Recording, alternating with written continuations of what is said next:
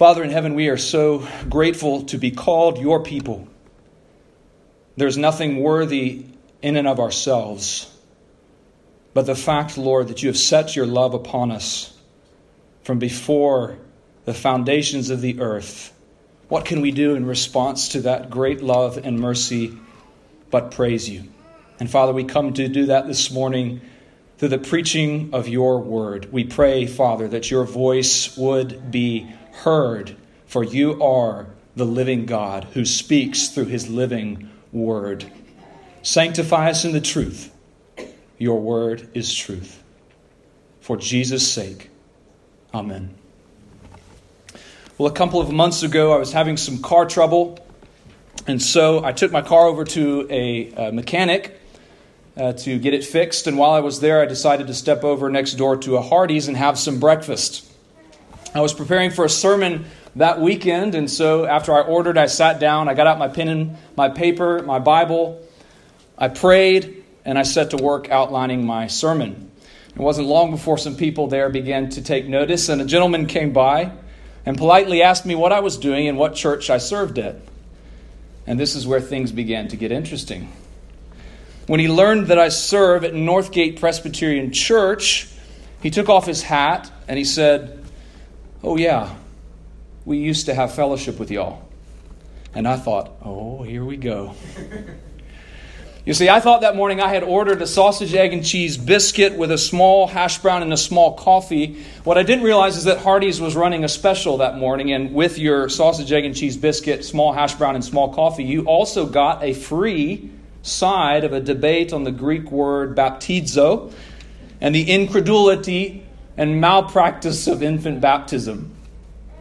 These were the reasons the man's comment was, "We used to enjoy fellowship with you."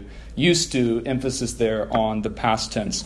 I tell you this story, brothers and sisters, just to emphasize the fact that, listen, I understand, I'm aware, experientially aware, that the issue of baptism can sometimes be contentious, especially in our area here, in the surrounding community in South Georgia.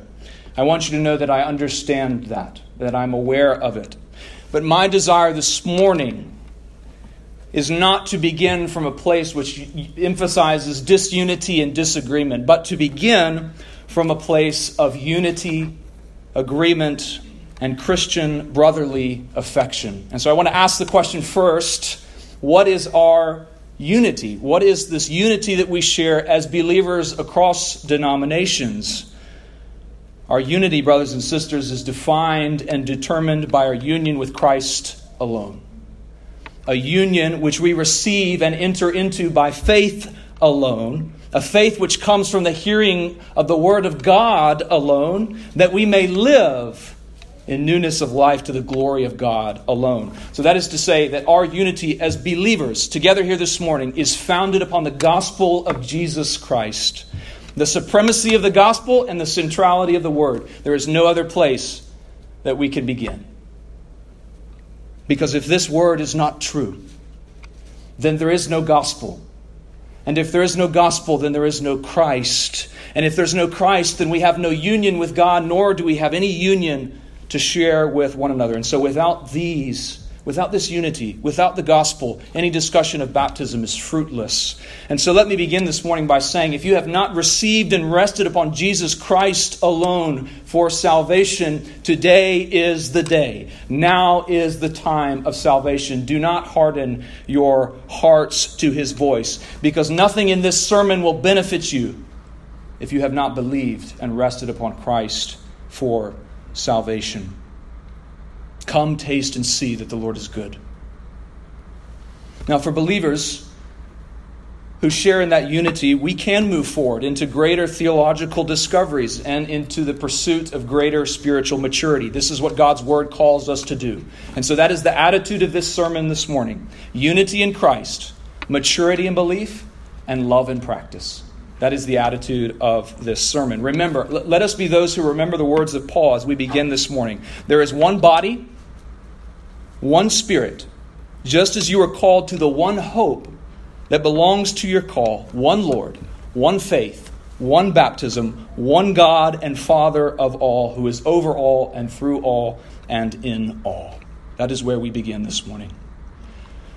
Now, having said that, let me also make you aware of the fact, if you haven't noticed, that uh, this morning you chose, or rather I should say that God ordained, that you would attend a Presbyterian and confessionally Reformed church. Therefore, brothers and sisters, you ought not to be surprised that what you will hear today is a fundamentally biblical, exegetical, covenantal, and historically Reformed understanding of the significance and practice of baptism, particularly as it relates to the baptism of children. I'm giving you fair warning.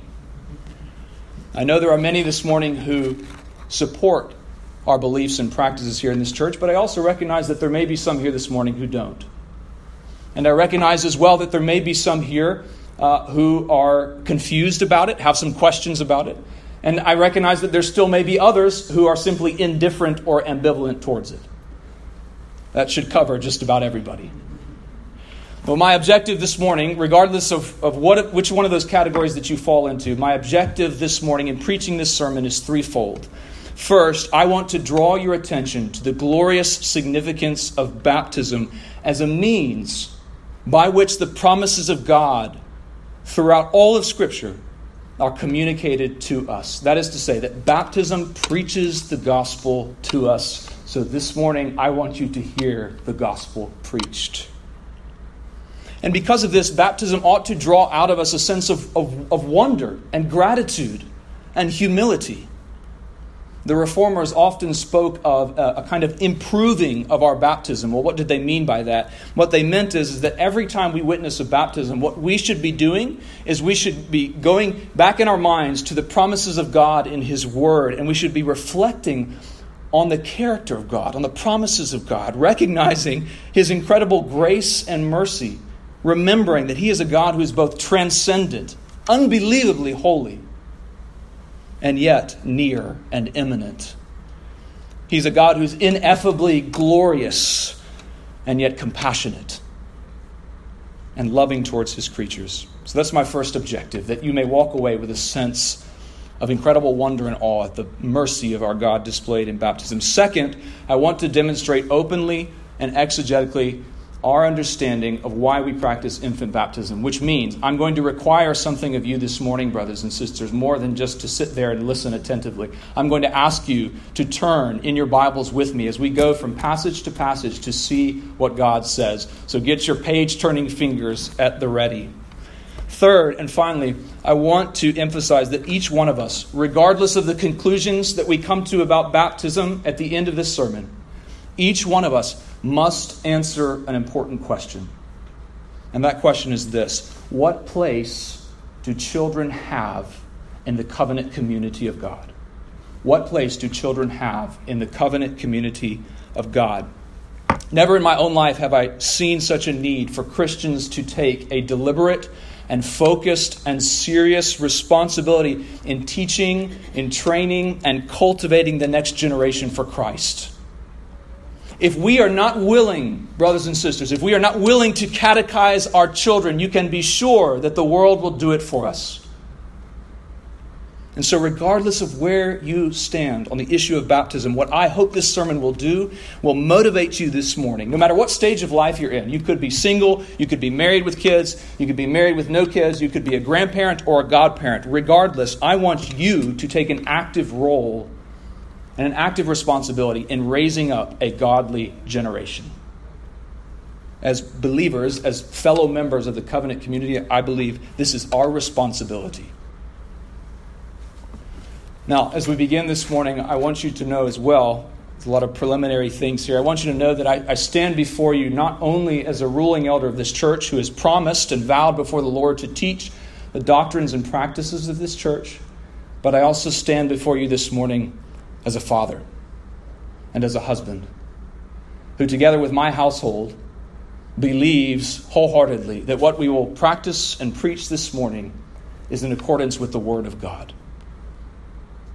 So we will preach it unapologetically. We are not here this morning to discuss opinions. You know that. You wouldn't come here if, if it were otherwise. But we're gathered to hear the very voice of God speaking through His Word. And so I trust that He will speak. I trust that He will convict, He will exhort, and that his word will not return void, but will accomplish all that he intends, whether that is to convince you of the practice of infant baptism or not. That I leave in the hands of God Almighty. And so, with those things in mind, let us set forward on this great journey through God's Word together. Please turn in your Bibles to Acts chapter two, verse thirty-nine, and hear again the very word of our God.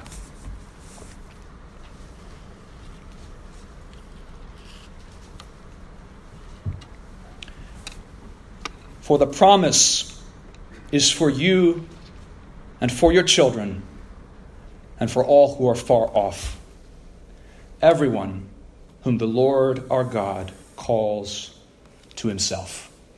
May God bless the reading and preaching of his word to his glory.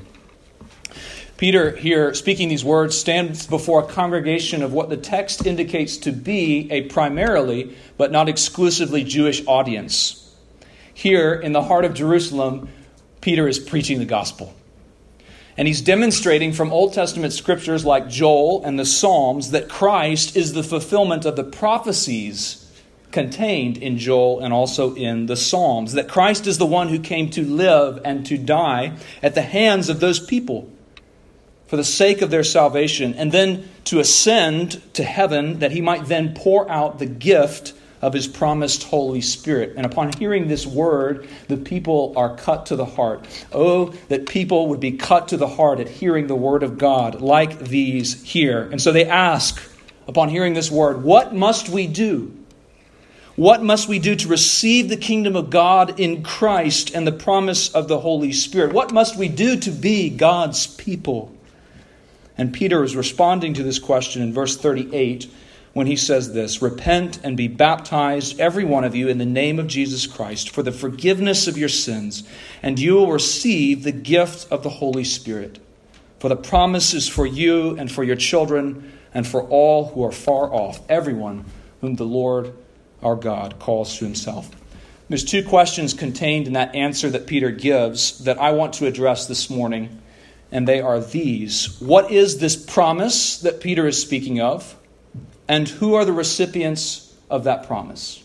What is the promise, and who are the recipients of that promise? So what is the promise? Well, if we look at verse thirty-two, look at verse thirty-two with me. It says this. Peter is again speaking to these people. He says, this Jesus God raised up, and of that we are all witnesses, being therefore exalted at the right hand of God, and having received from the Father the promise of the Holy Spirit, he has poured out this, that you yourselves are seeing and hearing. Immediately there, our minds ought to go back to the words of Jesus, who told his disciples that upon his ascension, he would send the promised helper, the promised Holy Spirit. And Peter is saying here, what you're witnessing is the fulfillment of that promise. The Holy Spirit has come. And the, the promise of the Holy Spirit is also confirmed by the presence of divine tongues, which also come upon the disciples, right? And allow them to speak in the languages of the many nations that were there gathered in Jerusalem. Now, that as well is indicative of who is supposed to receive this promise. It is not simply a promise that is extended to the Jews, but it is a promise that is given to those from every nation, tribe, and tongue. We can also turn the page, turn the page with me and look at Acts chapter one, starting in verse four.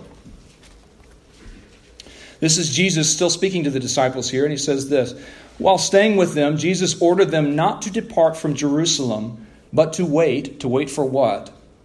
To wait for the promise of the Father, which he said, you heard from me, for John baptized with water, but you will be baptized with the Holy Spirit not many days from now. Briefly, very briefly, this is why, brothers and sisters, the Greek word baptizo cannot simply mean immersion. Why? Well, because the disciples here are promised by Jesus that they will be baptized, from the Greek word baptizo, with the Holy Spirit. But when we look at the moment at which the disciples receive the Holy Spirit, we know that it says in verse four of chapter two that they were filled with the Holy Spirit. The word filled here in the Greek means filled to capacity, or what we might describe as a cup which is filled to the brim. How does one fill a cup? Not by immersion, but by pouring. And this is what we see in the passage which Peter quotes from Joel chapter two. It says here that the promise of the Holy Spirit is described as that which will be what? Poured out. And again in verse thirty-three, which we've already quoted, Peter describes the Spirit which they are witnessing in him as having been poured out upon him. So just to say, brothers, if, if, if we're going to, brothers and sisters, if we're going to be biblically faithful and also maintain textual integrity, that means that we need to have a broader understanding of the word baptizo. Yes, it certainly does mean immersion, but it does not mean immersion to the exclusion of the meaning which is clearly portrayed here, which is that of pouring. Now, another important text that speaks of this promise. So again, we're asking the question, what is this promise? Another important text is Galatians chapter three, verses thirteen and fourteen. Would you turn there with me? Galatians chapter three, verses thirteen and fourteen. Here Paul is describing the benefit of what Christ has accomplished for us by his death and resurrection and the connection of Christ's sacrifice to the faith of Abraham. Galatians chapter three, verses thirteen through fourteen, it says this: Christ redeemed us from the curse of the law by becoming a curse for us, for it is written, "Cursed is everyone who is hanged on a tree," so that in Christ Jesus the blessing of Abraham might come to the Gentiles, so that we might receive what? The promised Spirit through faith. Wow. What is Paul saying there? Paul is saying that Jesus himself is the blessing of Abraham, that Jesus himself is the substance, the, the, both the means and the substance of what was promised to Abraham way back in Genesis chapters twelve and seventeen. So Paul's understanding of the promise of the Holy Spirit, which is the promise that Peter is speaking of in Acts chapter two, Paul understands that that promise goes all the way back to Genesis chapters twelve and seventeen. That means that if we want to understand Peter when he says the promise is for you and for your children and for all those who are far off, according to Paul, we need to go back to those texts so that we can understand what Peter is saying. So here we go. Let's turn to those texts together. Turn with me to Genesis chapter twelve, verses one through three, please.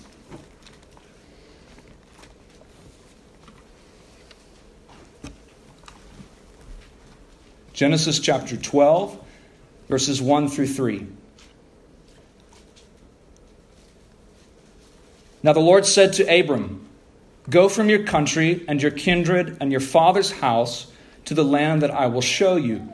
And I will make of you a great nation, and I will bless you and make your name great, so that you will be a blessing. I will bless those who bless you, and him who dishonors you I will curse. And in you all the families of the earth shall be blessed." Did you notice that the recipients of this promise is the families of the earth? So take what Paul has said, that Christ is the blessing of Abraham, and that through Christ comes the promised Holy Spirit, and then ask, to whom is that blessing promised? Genesis twelve says, the families of the earth. Families, households. The point is this, that the promises of God not only apply to families, they come through families. Now, turn with me to Genesis chapter seventeen. A couple pages over, Genesis chapter seventeen, starting in verse seven. God continues to speak to Abraham here, reiterating this promise, and he says this, "And I will establish my covenant between me and you and your offspring after you throughout their generations for an everlasting covenant, to be God to you and to your offspring after you." Now, this last phrase, I want to zoom in on that really quickly. To be God to you and to your offspring after you. This is really the essence of the covenant promise. We've talked about this in sermons and in studies. This is what is described as the Immanuel principle. The Immanuel principle. Immanuel meaning God with us. Throughout Scripture, God promises that He will be our God and we shall be His people. Here, here's just a few references in which this phrase is repeated. Exodus chapter six, verse seven. Exodus twenty-nine, verse forty-five. Leviticus twenty-six, verse twelve. Leviticus twenty-six, verse forty-five. Numbers fifteen, verse forty-one. Ezekiel chapter fourteen, verse eleven. Ezekiel thirty-four, verse thirty-one. Ezekiel thirty-seven, verse twenty-seven. Zechariah chapter eight, verse eight. Jeremiah thirty, verse twenty. Jeremiah thirty-one, verses thirty-one through thirty-four. Throughout the entirety of Scripture, what God promises is to be our God and to make us as a people of His own treasured possession. This is what is understood to be as the Immanuel principle, and it is a promise which is, of course, realized in Christ Himself, who is what? Immanuel, God with us, God and man perfectly joined together. Promise is realized in Christ, and it's also consummated in Revelation twenty-one, where we hear that promise one more time. And it's a promise that is fulfilled for all eternity. Right? What does Revelation twenty-one say? Behold, the dwelling place of God is with man. He shall be their God, and they shall be His people.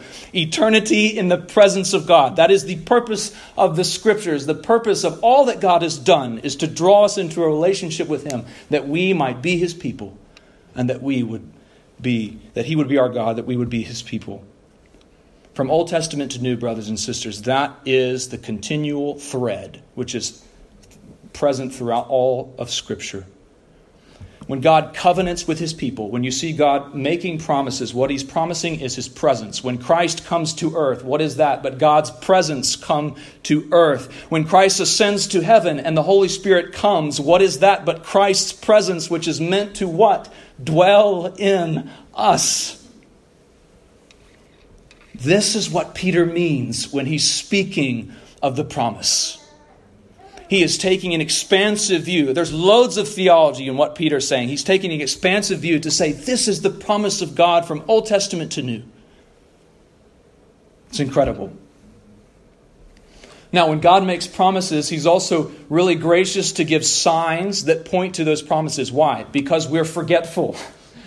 Because we forget the promises of God, do we not, brothers and sisters? And so what God does graciously is give signs that are meant to point to, that are meant to declare, that are meant to proclaim what God has promised, so that we might be reminded of that promise. And what is that sign in the Old Testament? Well, Genesis chapter seventeen, if you're still there, verse ten, it tells us. Here's what it says. This is my covenant which you shall keep between me and you and your offspring after you. Every male among you shall be circumcised. You shall be circumcised in the flesh of your foreskins, and it shall be what? It shall be a sign of the covenant between me and you. Why circumcision particularly? Well, because the covenant promise that's given to Abraham here is one that comes through the offspring of Abraham. So, not to be crude, brothers and sisters, but the very visible, sensible, and daily reminder to Abraham, right? This sign is placed on his reproductive organ to say, through your lineage, through your offspring, will come what I am promising. God's promise would come through a godly offspring. So that tells us that circumcision as a sign is meant to point back to the promise of God. Now, this is one purpose of a covenant sign. The other purpose is this, that circumcision as a sign also externally indicated that you are a member of Abraham's household. That is, a member of the people to whom God had given these promises. So the sign functions in two ways. It functions to point to the promises of God, and it externally indicates that you are a member of the people to whom God has promised. Does that make sense? Now, who was supposed to receive this sign? Abraham, his offspring, that is his children, and those who are part of his household, the sojourner, that is those who are not blood related to Abraham. Verse twelve and thirteen tell us that. Those who are not of Abrahamic blood are also, because they're a part of his household, supposed to receive this sign. So we should ask, to whom are the promises of the covenant given? To you, Abraham, to your children, and to all those who are far off. Now, does that sound familiar? The promise is for you, for your children, and for all those who are far off. All those whom the Lord calls to Himself. Now, If you'll return to Acts chapter two with me. And if you'll consider again who Peter is preaching to, remember, he's not preaching to a collection of twenty-first century Baptists and Presbyterians standing on either side of this debate. Peter is preaching to a predominantly Jewish audience, one who would have known that reference to the prophet Joel, one who would have known the references to the Psalms, and one an audience, a congregation of people who would have known that when Peter is speaking of this promise, and when he says those words, when he says the promise is for you, for your children, and for all those who are far off, he's not referring to some utterly new concept. He's not introducing a new promise. But he is specifically referring to the promise given through their father and patriarch, Abraham. In other words, brothers and sisters, this is key for understanding this view. The promise and the recipients of the promise do not change. Peter is not changing the story. He is pointing back to the redemptive arc of all of Scripture to say, brothers and sisters, what God promised in His covenant to Abraham, that is now here. And this promise, as it was then, is for who? It's for you, for your children, and for the Gentiles. And praise God for that, because guess what, brothers and sisters? Is there anyone here of Jewish descent? I don't mean that as a joke. We are living witnesses to this promise having been fulfilled. The promise is for you, for your children, and for the Gentiles whom the Lord was calling to Himself. Now, this is why Paul also, back in Galatians, you don't have to turn there this time, but Paul back in Galatians will say that the Scripture, foreseeing that God would justify the Gentiles by faith, preached the gospel beforehand to Abraham, saying, "In you, Abraham, shall all the nations be blessed." So understand this. Did you realize this? That when God is making those promises to Abraham in Genesis chapters twelve and seventeen, He's preaching the gospel to Abraham. And it is the same gospel which Peter himself is preaching here in Acts chapter two. The covenant promise and the recipients of that promise do not change. If in fact Peter did intend for the recipients of that promise to change, which would be a momentous change, if he intended that change, we should expect that there would be some instructions to that end, and we should expect that there would have been some questions, some difficulty in understanding or accepting that change. My seminary professor, Doctor Ligan Duncan, to whom I'm indebted for his work in covenant theology, he, he put it this way. He said, "You mean to tell me that on the morning of Pentecost, children were included in the visible covenant community of God, but by the evening of Pentecost, that was no longer true. But that the children themselves were now responsible for a personal, individual profession of their own faith before they could be considered part of the covenant community. You mean to tell me that? And nobody had a single question about it. Nobody raised their hand and said, oh, wait a minute." Now, understand, brothers and sisters, this is an argument from silence, and so we have to be careful. The, the, the case for infant baptism doesn't stand or fall on this point, but it's an important point that we need to wrestle with, because understand that if Peter intended in this sermon to change and alter the biblical conception of children and their belonging to the covenant community of God, we should expect that there would be some specific instructions attached to that. Imagine for just a moment that you are a Jewish father standing in that crowd listening to Peter.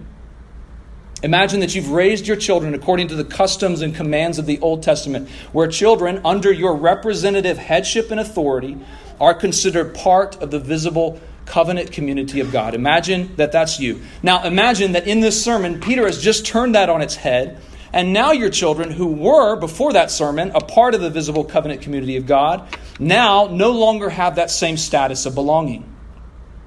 But now they must, at some undisclosed age of accountability, profess their own faith, then be baptized, and only then are they allowed to be a part of the covenant community. Listen, as a father, I think I would have some questions. In fact, I think there would be a flurry of hastily typed emails and parent-teacher conferences. What do you mean my child is no longer a part of the covenant community? What, what age can they become a part of it? How am I to know? How am I to know if my children have truly grasped the significance of the gospel so that I can trust what they say and trust that they're making an accurate profession of faith? Notice we don't see any of that here, nor do we see any of it throughout the Old Testament, uh, the New Testament. Why? Because Peter is not preaching a different gospel than the one preached to Abraham. He isn't changing the promise, and he's not changing the recipients of that promise. The fact that Peter here explicitly mentions children as those who are included as recipients of the promise means that children are intended to receive both the sign of the covenant and the significance of that as well. Now, if the promise hasn't changed and the recipients of the promise haven't changed, then what has changed? What changes in the New Testament? Well, what changes, brothers and sisters, is the covenant sign. If the sign in the Old Testament, if the sign of the covenant in the Old Testament was circumcision, what is the sign of the covenant in the New Testament, in the New Covenant? Baptism. And with regard to this change, there is quite a bit of writing and quite a bit of explanation throughout the New Testament. Now, circumcision, which formerly was the sign, which indicated that you are a part of the covenant community of God, now that's no longer the case. Now what identifies you as being part of that covenant community is the external sign of baptism, which signifies the application of those same promises unto you. And if we understand prophecy and fulfillment, this should make sense to us, right? If circumcision was a sign which pointed to an offspring that would come through Abraham, then when that promised offspring came, and he did, when Christ came as the fulfillment of that promise, then circumcision is no longer an accurate sign, because circumcision pointed to the coming of Christ, who was the offspring of Abraham. So what we need now then is actually a new covenant sign that does what? That points to Christ and his ministry. What is that sign? Baptism, which points to the ministry and the accomplishment of all that Christ came to do, signifying his death, his resurrection, and his ascension into heaven. Again, if you know your New Testament well, you know that this was a very difficult change for the Jewish people to accept. In almost every single epistle, Paul has to address this issue. The Jerusalem Council in Acts chapter fifteen has to issue a declaration with regard to the change from circumcision to baptism, saying the Gentiles don't need to be circumcised, they need to be baptized. Peter himself, the one preaching this sermon, falls into the temptation to side with the Judaizers, to drift back towards a more Jewish understanding of the covenant, and Paul has to rebuke him. Why? Because this change was difficult to accept. The Jews were arguing, they were saying, hey, if you're going to be a member of the covenant community of God, they understood the promises are the same, but if you're going to be a member of the covenant community, you need to be circumcised. That's the way it's been for thousands of years. But the gospel and the apostles who preached it says no in response. The external sign of the covenant is not circumcision, it's baptism. And Christ, of course, proclaims this in Matthew twenty-eight, right? He doesn't say, go, therefore, and make disciples of all nations, circumcising them in the name of the Father and the Son and the Holy Spirit. He says what? Go, therefore, make disciples and baptize them. The sign of the new covenant is baptism. Now, let me be clear. I'm not saying that baptism and circumcision have a one-to-one absolute correlation. They are not the same thing. Externally, they are very different. But Scripture is clear that both baptism and circumcision point to the same spiritual reality. That is, they point to the same promise. The promise of salvation in Christ. Circumcision pointed forward to the coming of Christ as the offspring of Abraham. Baptism points back to the life, death, and ministry of Christ. Christ is the substance, therefore, of both. And this is made clear in Colossians chapter two, verses eleven through twelve. This is the last scripture I'll ask you to turn to. Would you turn there with me? Colossians chapter two, verses eleven and twelve.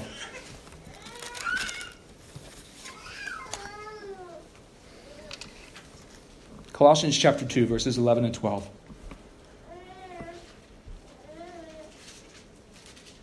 It says this, in him, that is in Christ, you were circumcised with a circumcision made without hands, that is not done by hand, by putting off the body of the flesh by the circumcision of Christ, having been buried with him in baptism, in which you were also raised with him through faith in the powerful working of God who raised him from the dead. Paul is saying two things there. He's saying that baptism is the new circumcision. He says, right, in Christ you were circumcised. How were you circumcised in Christ? By being buried with him in baptism. Therefore, Paul is saying that baptism is the new covenant sign. Baptism is the new circumcision. Now, he's also saying something else that is an essential point, and we cannot miss this. He is saying that baptism, as well as circumcision, must be confirmed. That is, that the external sign, the external sign of the covenant must be confirmed. One cannot simply receive the external sign.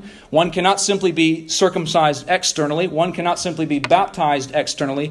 But that covenant sign must be confirmed internally. And this, again, is not a new concept.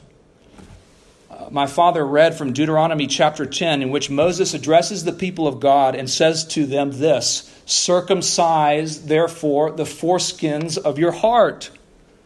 What is Moses saying? He's saying prove. He's saying confirm your external circumcision by a true internal circumcision. Circumcise your hearts. That is to say, that the bare external sign of circumcision is not sufficient to save. Nor is the bare external sign of baptism sufficient to save. The promises of God, which were communicated through circumcision, now communicated through baptism, must be confirmed. And how are they confirmed? They are confirmed by the presence of true faith. A true faith which, which exhibits lifelong true obedience to the ways of God. Now, this helps us to understand how Peter's instructions here in Acts two apply to both adults and to children. Right? Peter tells the congregation that they must repent and be baptized. Now, what we do is we I think we mistakenly take that to mean that repentance must always precede baptism, in which case it would be impossible for Peter to be including children in those instructions, since children cannot repent. All Elias can do is make noise.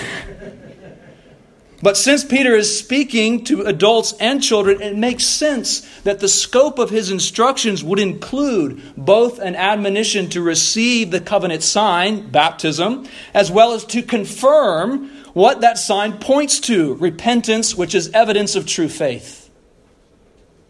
Both are marks of a true believer. But consider, understand that repentance, brothers and sisters, is a fruit. It is a result of the inward working of the Holy Spirit.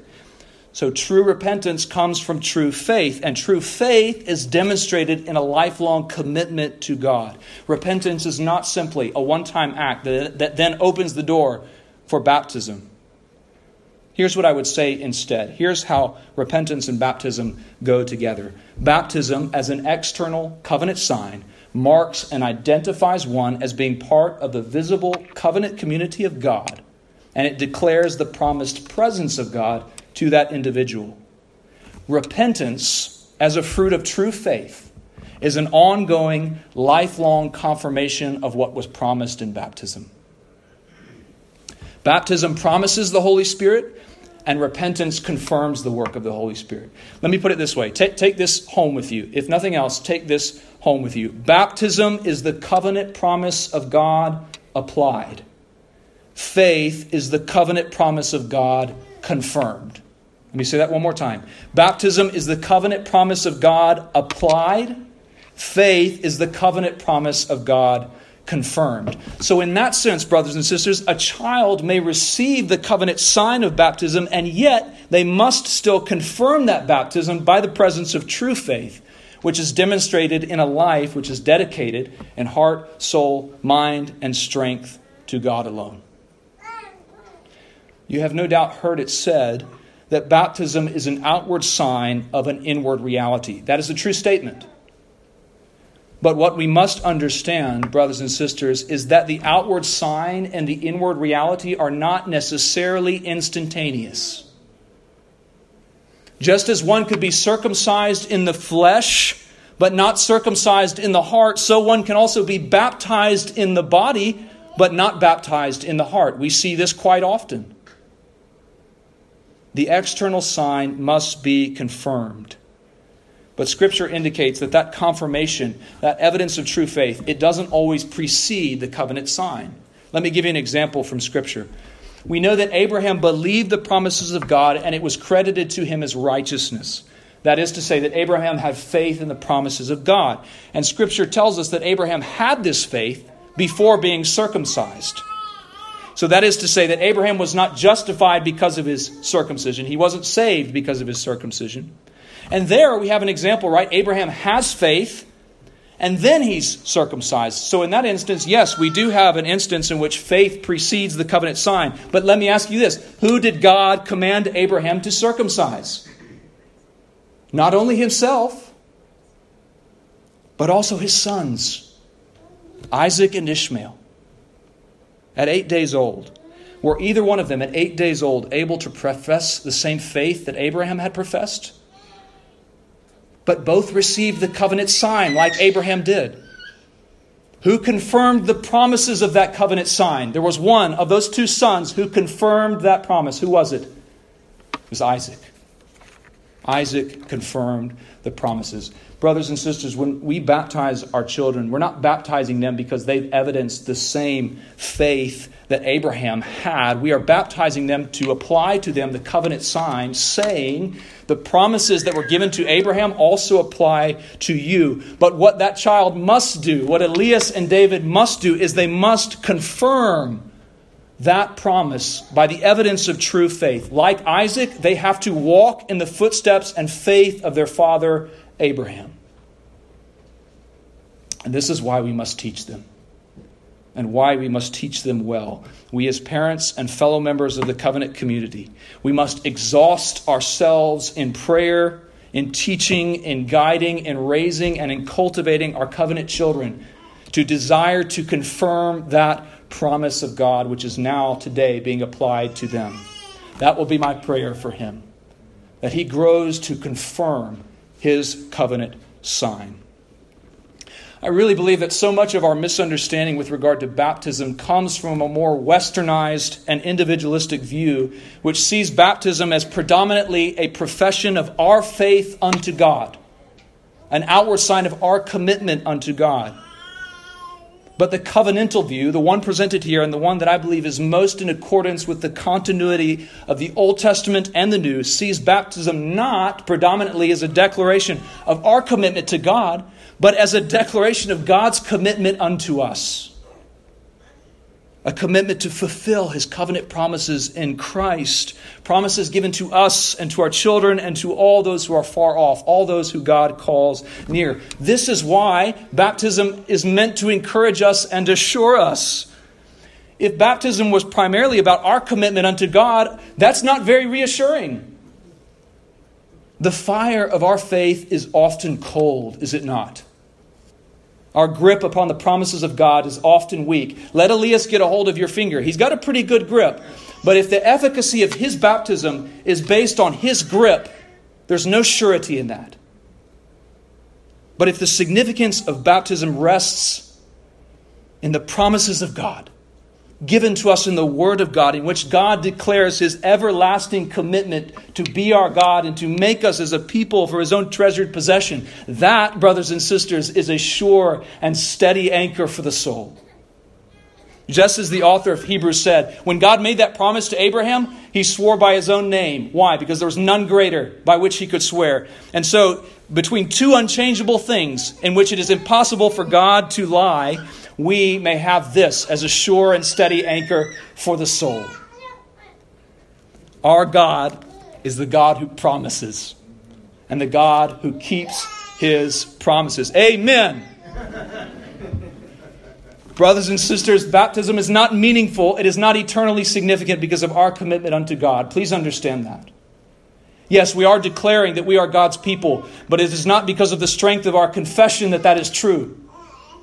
It is true because God has covenanted with us. He has promised us himself, and he took the initiative to do all that was necessary to establish and maintain and secure that relationship, and praise God that he did.